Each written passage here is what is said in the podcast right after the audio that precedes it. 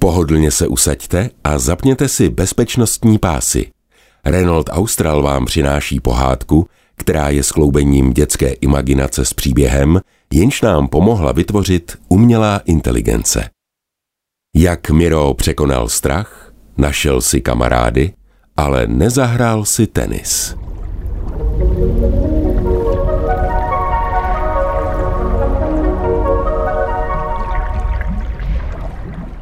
Hluboko v podmorské rozsedlině žil malý morský ježek jménem Miro. Jeho velké tmavé oči vykukovaly na svět ze záplavy ledabily rozsetých dlouhých bodlin. Vypadal rostomile. Jedna věc ho však moc trápila. Navzdory svému pichlavému brnění byl velmi plachý a bojácný, takže se neodvažoval opouštět bezpečí svého úkrytu pod kamenem. Nikdy tedy neviděl víc než temné stíny a neslyšel nic kromě šplouchání vln a tajemných zvuků, které se ozývaly kdesi vysoko nad ním. Čas v podmořském světě plynul stále ve stejném rytmu. Vlny se valily jedna přes druhou, písek vířil a zase klesal na mořské dno a bojácný Miro se držel v bezpečí své skrýše. K jídlu si vystačil s tím, co mu do ní zanesly mořské proudy. Nebyl to sice kdo ví jaký život, ale Miro sám sebe přesvědčoval, že mu to tak stačí. Ale občas na něj padl smutek. Snad z pomyšlení myslel si, že neví, jak vypadá svět za jeho kamenem. Proto se osmělil a vykoukl ze svého úkrytu. Hned se ale něčeho polekal a zase se rychle schoval. Jeho zvědavost však s postupem času rostla. Když nad jeho kamenem přešlo asi tisíc vln, rozhodl se výjít ven. Jen se trochu porozhlédnu po okolí, říkal si prokuráš. To, co viděl, však dalece předčilo jeho fantazii. Vysoko nad ním se proháněla hejna duhových ryb. Skotačily skupinky rozesmátých delfínů, tančily páry fosforeskujících medůz a kroužily ohromné zelenomodré velryby, jejichž naléhavé volání tak dobře znal. Miro byl tou krásou uchvácen natolik, že na okamžik zapomněl na svůj strach. V tu chvíli si uvědomil, že to svíravé, co občas cítil, byla lítost, že pod kamenem žije sám. Miro se pak vydával ven stále častěji. Při jedné z pochůzek se však od svého úkrytu vzdálil přes příliš. Uvědomil si to ve chvíli, kdy se mu před očima zablískly ostré zuby děsivé příšery. Těsně vedle sebe pak slyšel i nepříjemný kovový zvuk, když její čelist se cvakla. Byla to muréna se svítícíma očima, skrytá v malé jeskyňce u útesu. Spletla si ho z kořistí a pokusila se na něj zaútočit. Hrozně se vylekal, ale v mžiku se schoulil a vytrčil své úzké ostré podliny. Těch se naštěstí zalekla a v útoku už nepokračovala. Miro se ale třásl strachy ještě hodně dlouhou dobu. Zjistil však o sobě jednu věc, která ho do té doby nikdy nenapadla. Asi nejsem tak bezbraný, když si na mě ta příšera nedovolila. Pomyslel si. Ne, že by se snad úplně přestal bát velkých roztančených stínů, které se plazily kolem jeho skrýše. Něco se přeci jen změnilo. Rozhodl se, že překoná svůj strach a pokusí se zjistit, co se skrývá za velkým korálovým útesem, který obklopoval jeho malou rozsedlinu na písečném dně. Jednoho dne, když bylo moře klidné, v něm toto rozhodnutí konečně dozrálo. Co jen může za tím obrovským útesem být? Přemítal. Musím to zjistit. Špitl směrem k rybám, které právě proplouvaly kolem jeho skrýše. Ty to určitě vědí a taky se nebojí. Dodával si odvahu. A potřeboval jí opravdu hodně. Vydat se na cestu do neznáma, daleko do temných hlubin podmořského světa, pro něj nebylo vůbec snadné.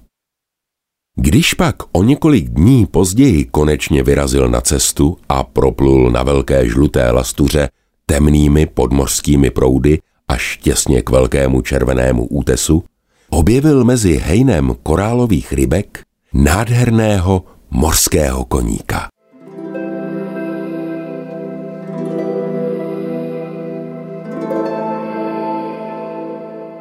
Jeho hříva se leskla všemi barvami duhy a jeho oči zářily jak nejkrásnější perly. Mořský koník se na Miro a usmál a řekl Vítej, Miro. Přišel si sem, abys dostal odpovědi na otázky, které tě trápí. Já jsem Miguel. Miro byl ohromen, že někdo zná nejen jeho jméno, ale dokonce i nejskrytější myšlenky. Morský koník mu pokynul, vzal ho na záda a vydali se na cestu napříč podmořským světem.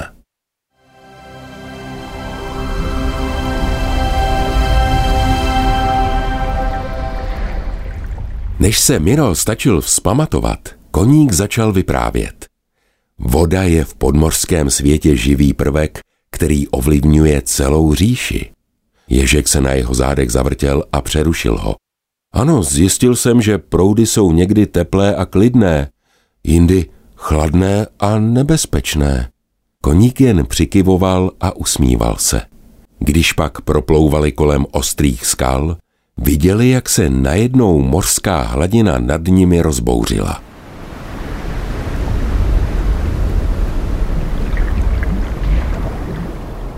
Miro se zeptal. Migeli, kde se berou vlny? Mořský koník dlouho neodpovídal. Asi mě neslyšel, pomyslel si Ježek. Po chvíli však koník odvětil. Vlny jsou tady proto, aby tě naučili, že ne všechno je jednou provždy dané a že každý den přináší nové výzvy, které musíš překonat. Miro o jeho slovech dlouho přemýšlel. A pak, když pluli nad hrozivě vypadajícím temným příkopem, se znovu zeptal. A koníku, proč se bojíme hloubky? Miguel odpověděl. Protože nevíme, co skrývá a co nás může ohrozit. Ale hloubka nám také ukazuje, jak malí jsme v porovnání s nekonečným oceánem a připomíná nám, že k tomu, co neznáme, musíme mít úctu.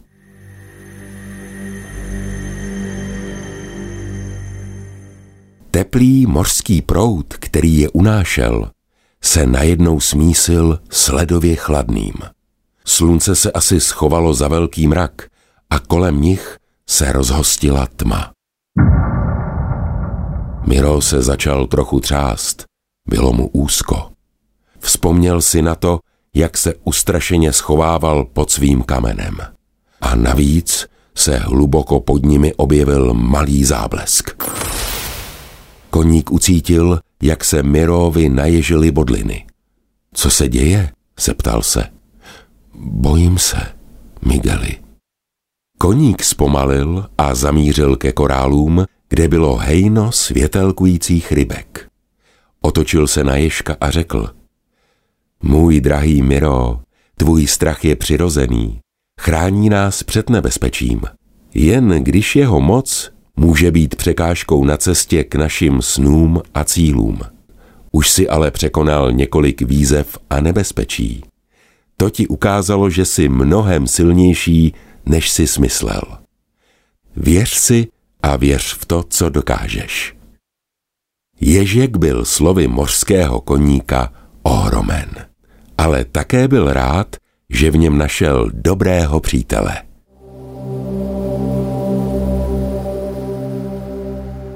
Miguel s Miroem putovali pod mořskou říší dál a dál. Někdy je divoké proudy zanesly nad rozeklané příkopy, v nich světelkovaly drobné rybky. Jindy nad trčící útesy, v nichž se schovávaly morští hadi a oranžové sépie. Na mořském dně výdali také chobotnice s dlouhými namodralými chapadly nebo stíny elektrických rejnoků, kteří se nad nimi elegantně vznášeli. Zvláštních tvorů, které potkali, byl nespočet. Miroa ale asi nejvíc fascinovaly obří, fosforeskující medúzy, na které s Miguelem narazili v Tyrkisové jeskyni. Měli snová jména jako Melusina, Lumina nebo Iris. Především Melusina Miroa okouzlila. Měla dlouhý bílý závoj, posetý zelenými a zlatými tečkami. Zpočátku si myslel, že je trochu zapomnětlivá. Jednou ho oslovovala Ježíku, po druhé zase Pichláčku. Ale brzy zjistil, že je jen rozpustilá a škádlí ho. Společně si spolu hráli na schovávanou v korálovém útesu, plašili malé rybky a lekali odpočívající hvězdice, které jim pak hrozily zdviženými chapadly. Jednou objevili zvláštního tvora, který připomínal morský hrnec. Vrchní část jeho lastury se zvedala, jako kdyby v něm kypěla polévka z mořských řas. Tu ostatně Miro miloval a mořský koník mu ji musel poměrně často vařit. Medúza také koníka a Miroa seznámila s delfínem Damiánem, který byl díky svým hbitým ploutvím přeborníkem v podmořském tenisu. Okamžitě oba vyzval, aby si ho s ním zahráli. Když však míček skončil zapíchnutý v mirových bodlinách, hrál podmořský tenis už zase jen s medúzami. Jako všichni delfíni si i Damián užíval divoké výlety, kdy uháněl těsně pod hladinou a z vln si dělal překážkovou dráhu. Několikrát sebou vzal i koníka s Miroem, kterým se pak točila hlava a vypadaly, jako by jim rybky uplavaly. Melusina také naučila Miroa rozumět velrybímu volání. Několikrát ho dokonce vzala na jejich rokování. Oblíbil si na něm hlavně plejtváka Atlase. Byl sice málomluvný, za to neuvěřitelně moudrý. A tak mu jednou Miro položil otázku, o které často dlouze přemýšlel. Atlasy, proč jsme tady? Co je smyslem života?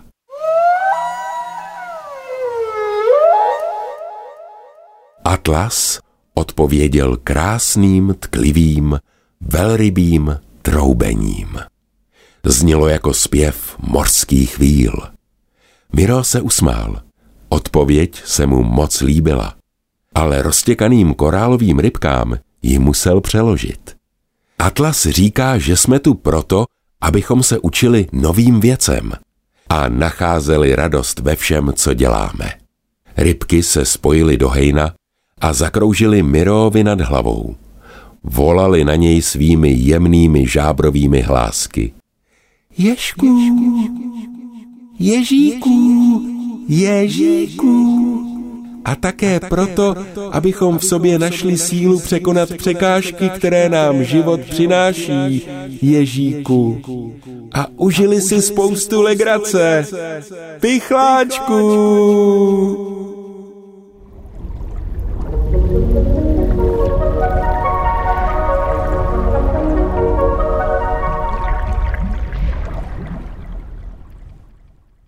Tady náš příběh končí, ale ten váš nemusí. Vydejte se za ním třeba v novém voze Renault Austral, který vám tuto pohádku přinesl. Je nabitý těmi nejmodernějšími technologiemi, pokročilými asistenčními systémy a pocitem z jízdy zaručeně překoná hranice vaší představivosti.